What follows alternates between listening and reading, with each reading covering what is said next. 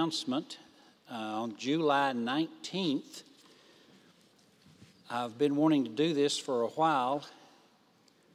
Uh, that's a Thursday evening at 6:30 at Rugero's on Corona Road. We're going to provide a uh, supper for all of our volunteer workers.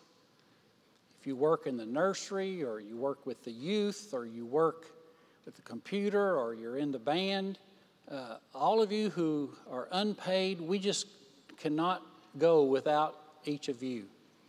So, you and your spouse are welcome to come July 19th for a free meal. There's no agenda, there's no service, not going to preach, but it should be just a nice evening out for each of you to express our appreciation for your continued service to us. Well, if you have your Bibles, turn to Jeremiah chapter 31. Jeremiah chapter 31. As we look today at New Covenant forgiveness and see that there is a difference between the Old and New Covenant forgiveness. Jeremiah chapter 31, I'll begin reading at verse 31. Jeremiah chapter 31, verse 31. Behold, the days are coming, says the Lord, when I will make a new covenant with the house of Israel and Judah. It is not like the covenant I made with the fathers. Notice that. It's not like it's not the same kind of covenant when I took them by the hand to bring them out of the land of Egypt, which covenant that they broke, though I was a husband to them. But this is the covenant, verse 33, that I will make with the house of Israel after those days. I will put my law within them, I'll write it on their hearts. I will be their God, they will be my people. And no longer will each one have to teach his neighbor and brother, saying, Know the Lord for all of those, that is in the new covenant, will know me from the least to the greatest. And then here is the reason all of this is possible and all of this is so. The last statement of verse 34 For I will forgive their iniquity and remember their sin no more. For I will forgive their iniquity. That's a new covenant promise. Now, God has always known people, He's always revealed Himself to people who enter what the Bible calls a covenant. Is not a contract. A, a, covenant has to do with two people committing to each other. A contract is goods or services. But a covenant between two parties, usually entered into in a public ceremony, followed by a meal, just as in a marriage covenant. In fact, he calls it here, if you'll notice uh, there in verse 33 or verse 32 um, uh, My covenant they broke, though I was their husband. He entered a marriage covenant. The old covenant was a marriage covenant, just as the new covenant is. And there are two main covenants in the Bible the old and the new, as Jeremiah predicts here, a new covenant. The old came with Moses on Mount Sinai and, and was essentially summarized by the Ten Commandments and the system of sacrifices oxen, sheep, and goats, and so on. John 1:17 says the law was given through Moses, but grace and truth came through Jesus Christ. Now, there are some similarities between these two covenants. Uh, they're both called covenants, for one thing. They're both marriage covenants. But they're mostly contrasts, not like the covenant I made with the fathers, is the way he puts it. And here, Jeremiah indicates that one of the main contrasts, if not the main difference, is in the fact that in the new covenant, God will forgive their iniquity and remember their sin no more. See that in verse 34? For, all of this in the new covenant is based on this For I will forgive their iniquity, and their sin I will remember no more. Now, if in the new covenant God's going to forgive us, what did he do in the old covenant? Did he not forgive them in the old covenant? You know, and the most sacred day of the Jewish calendar is called Yom Kippur. Yom, Hebrew for day, and Kippur, covering. Day of covering. It's actually uh, also called Day of Atonement. And, and it summarizes what happened in the Old Testament. Leviticus 16 gives us the Day of Atonement or the Day of Covering. But what happened in the Old Testament to sins was not forgiveness as much as it was a covering. Now, I was raised in a farming community, and my uncle had a barnyard. I stayed with him a lot of times during the summer. And he had a, this large barnyard where about 50 cows would mill around daily. It was awful. And everywhere you stepped was a cow pile. A little frisbee shaped uh, pile of manure, cow manure. Sometimes it would harden right on top. And you'd think, oh, well, I can step on that. That's a mistake. If you stepped in it, you'd never forget it, nor would anyone else around you. We all wore rubber boots when we went to the barn. Those boots had to be removed, every last one of us, before you ever entered the house. They're galoshes. You just take them off, put them back on. Some people wouldn't even bring their boots into the yard. Sometimes in Tennessee, not as much as Michigan, but sometimes it would snow. And it would cover that barnyard. So it was a beautiful, pristine, white barnyard. Oh, but lurking underneath was that sordid mass. And you knew you were limited, even though it was covered. In the same way, in the Old Testament, evidently sins were covered not removed. God still was not comfortable walking among them. So there are several major contrasts in Old Covenant forgiveness and New Covenant forgiveness. Here's one that I've already briefly mentioned. In the Old Covenant, the sins were covered, but in the New Covenant, the sins are actually forgiven. You see, again, Jeremiah 33 34, after describing the new covenant, he says, For I will forgive their iniquity. Evidently, that's not something they had in the old covenant. They had Yom Kippur, Day of Atonement, Day of Covering.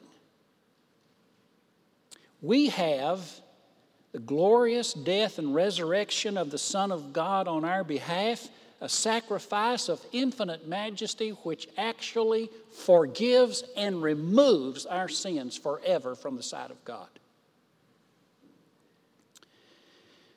Now, how do I know this? Well, Hebrews 9:15. Look at this verse. I think we have this.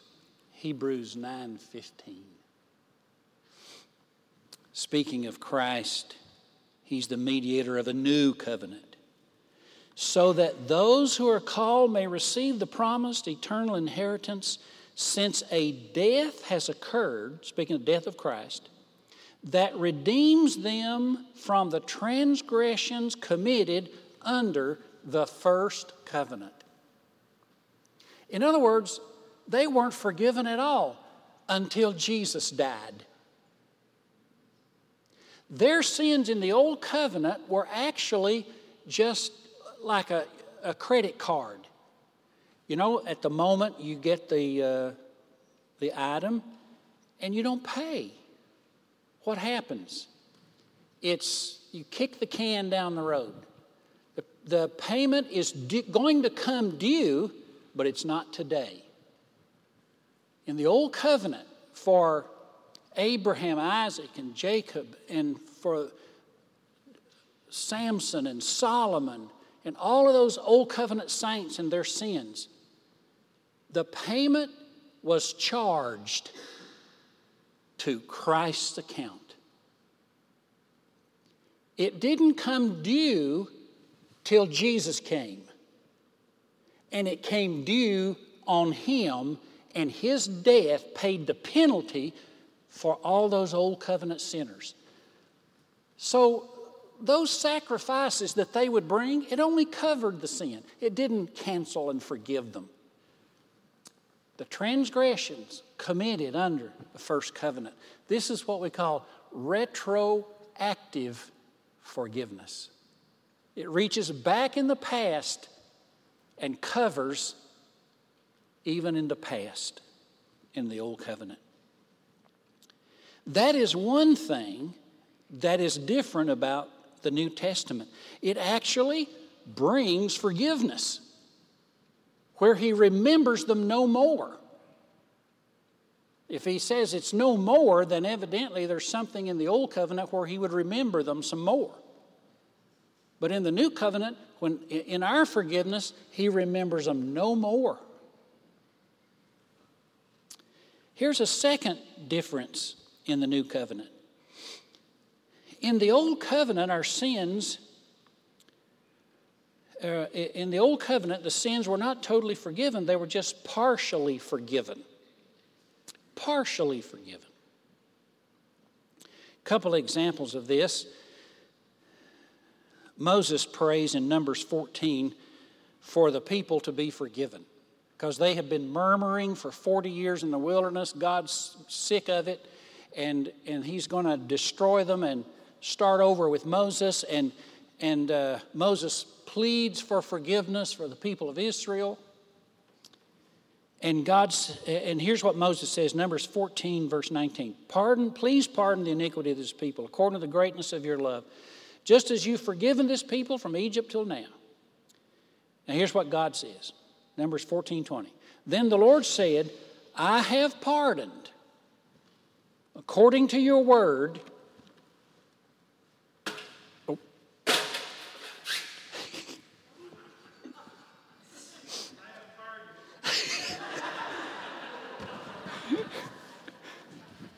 You can charge that to my credit card. All right, now, here's Old Covenant. I have pardoned, according to your word, but, but. That's a big but. No offense meant. And here's the big but.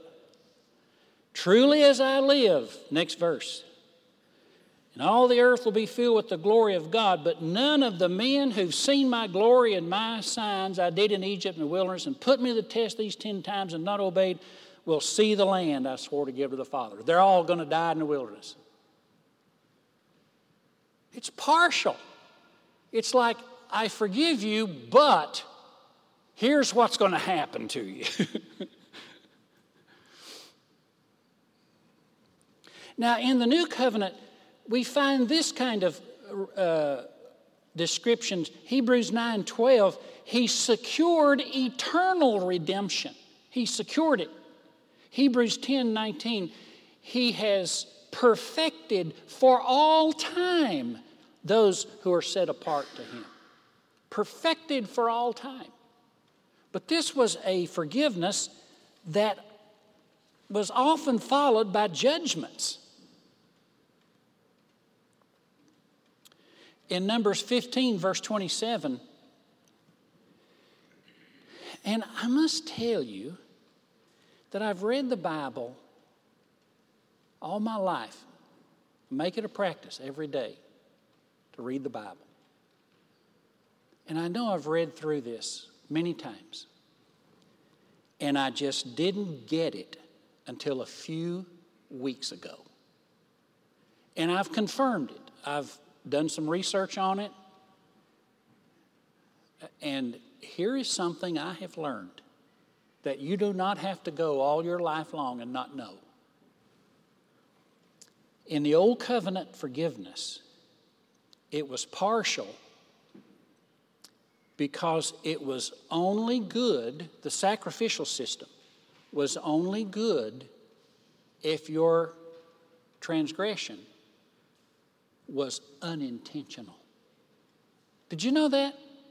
If it was unintentional, here's what Numbers 15, verse 27 says If one person sins unintentionally, he will offer a female goat a year old for a sin offering, and the priest shall make atonement before the Lord for the person who makes a mistake when he sins unintentionally to make atonement for him. He will be forgiven.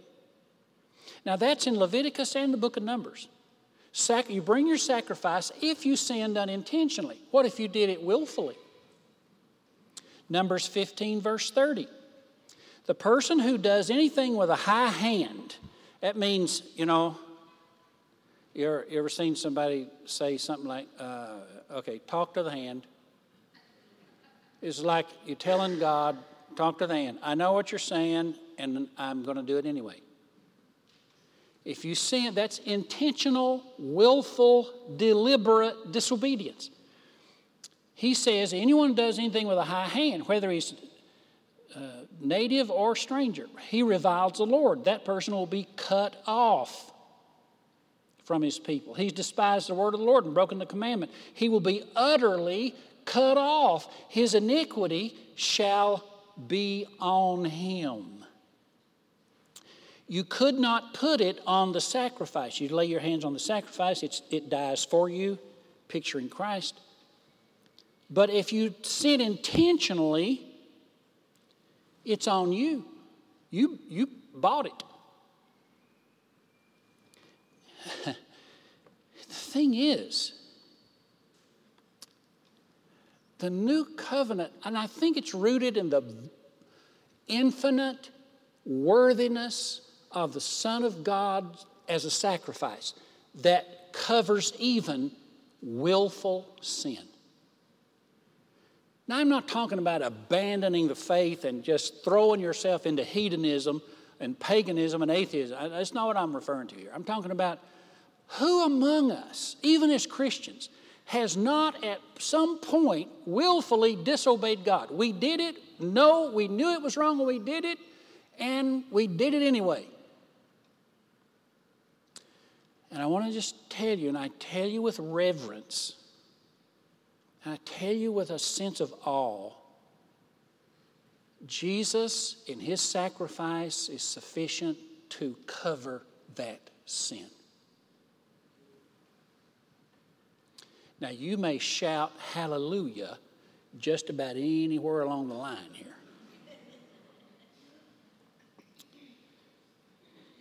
Luke 15 has the prodigal son telling his father, I want my inheritance now. I wish you were dead, but I'll take, you know, if you just give me inheritance, I'll, I'll take it. That's willful, dis- deliberate sin. But he returned as Jesus taught new covenant forgiveness. Peter's denial. He knew Jesus was the Messiah. He knew Jesus for three years walking with him, but he deliberately denied knowing him. That's willful sin. But Jesus went and got him and brought him home. In the Old Covenant, Moses was something like an insurance policy, and forgiveness was accompanied by fine print that would leave you liable.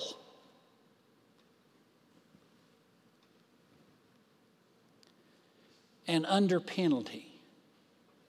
But in the new covenant, Christians have been embraced by God in their frailty and failures and repeated sinfulness, and still embraced by God, secured by the blood of the Son of God. New covenant forgiveness. Not like the old covenant when I brought, took them by the hand and brought them out, and I was a husband, and they disobeyed me. A third contrast is that new covenant forgiveness is free, old covenant forgiveness always costs something. Uh, Leviticus 1 lays this out. If you're, if you're rich, you bring a bull from the herd. Uh, if you can't bring a bull, then bring a, something from the flock, a sheep or a goat. If you can't even afford a sheep or a goat, uh, you'd have to be really poor. Can't even afford a, one lamb. Then you would bring a pigeon, turtle dove or a pigeon. I guess God figured, look, you can go catch that, go trap one. But Exodus 23 says, Let no man appear before me empty handed. Don't come in here without a set. Don't come in here without it costing you something. The richer you were, the more it cost. Solomon, the richest in the world at the time, 1 Kings 8 63, says at one time he sacrificed before God 22,000 bulls. One bull today is worth about $5,000. And I figured this up. Solomon sacrificed 22,000 of them. That's over a $100 million that he approached God with. Now, that's a good offering. hey, amen, church. On the old covenant, we could build a new building over there.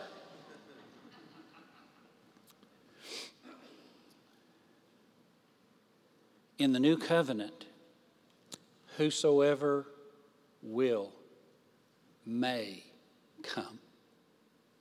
Glory to God. Isaiah spoke of the new covenant forgiveness like this Isaiah 55 1 Come, everyone who thirsts, come to the waters. If you have no money, come. Buy and eat. Buy wine and milk without money and without a price. Come and get it. It is free, but it is not cheap. It costs the death of the Son of God. But it costs you nothing to be fully, forever forgiven.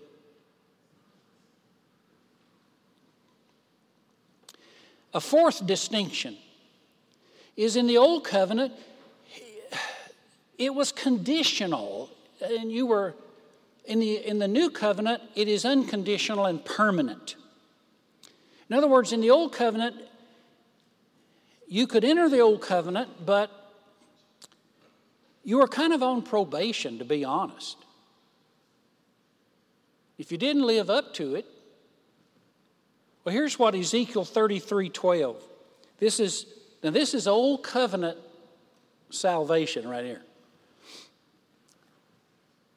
Uh, give me Ezekiel 33. Yes, here it is. And you, Son of Man, say to them, The righteousness of the righteous shall not deliver him when he transgresses. Though I say to the righteous that he shall live, but if he trusts in his righteousness and does wrong, none of his righteous deeds will be remembered. In other words, you do, you lapse into sin again. We're not going to look back at all the good you did. We're just going to take you right there, that one sin. Now, that cancels all your righteousness. In the Old Covenant, your sins retroactively removed your righteousness. In the New Covenant, Jesus' blood retroactively removes your sins. Come on, church.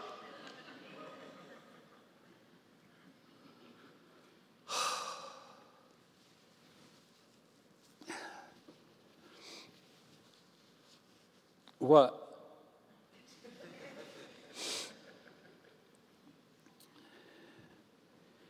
None of his righteous deeds would be remembered.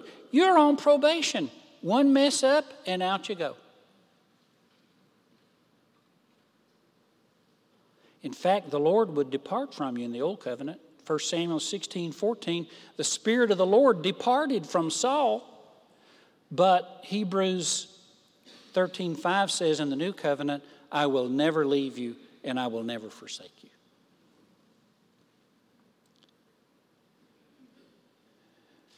Then, five, fifth difference. New covenant forgiveness is based on God, not man. Old covenant was rooted in the mortality of the priesthood of the old covenant. It's based on man and his ability to, to do the path, right, take the path of duty, and to have a priest that would perform properly on his behalf. Listen to what God tells the priest in the old covenant under Aaron. Exodus 28 35. It shall be on Aaron when he ministers, and his sound of it, the, he has to wear bells when he goes into the tabernacle. He has to wear these bells when he goes into the holy place before the Lord, and when he comes out, so he doesn't die. Don't forget your bells, because if you do, you'll die. And the atonement you're making for the people won't work. Exodus 30 20, when they go into the tent of meeting or come near the altar to minister, um, they shall wash with water so they don't, may not die. They, they have to wash. So you can see those priests who are washing before they go in to represent the people and gain their forgiveness. The priest goes in, but first he has to wash so that he doesn't die. So I'm standing there washing, and you know what? I'm going to be wondering, uh, I wonder if that's clean enough. Maybe I should wash one more time. Leviticus 8:35 At the entrance of the tent of meeting you're to remain day and night for 7 days performing what the Lord has charged so you don't die. It's just so based on the mortality and the perfection of those mortal priests and some of them did die. Nadab and Abihu in Leviticus 10. God killed them because they didn't do it right. But in the new covenant, Hebrews 7 23 to 25 says, Our high priest, Jesus, is the perfect Son of God, holy and harmless, sinless. And because he is such, he can save to the uttermost those who come to God through him.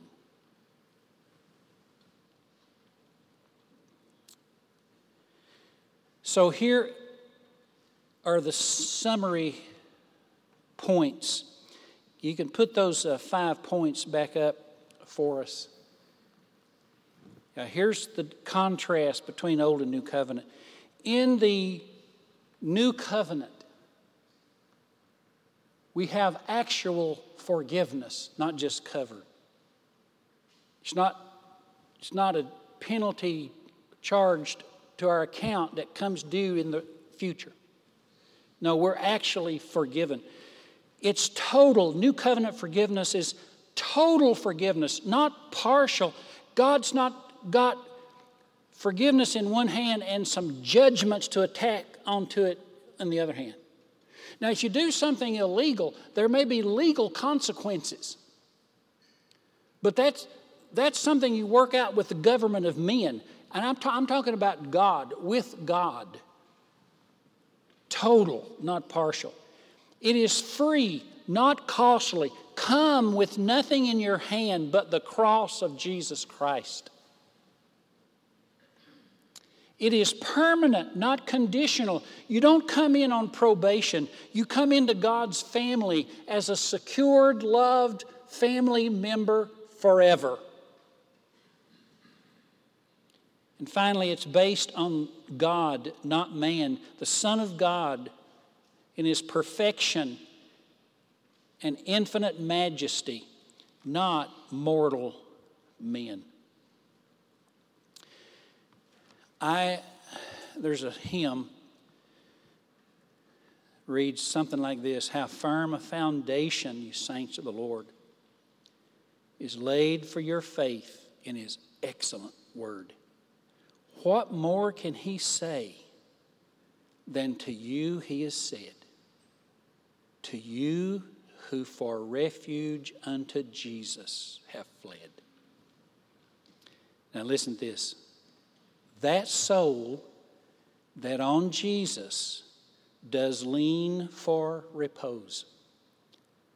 God says, I will not, I will not desert to his foes.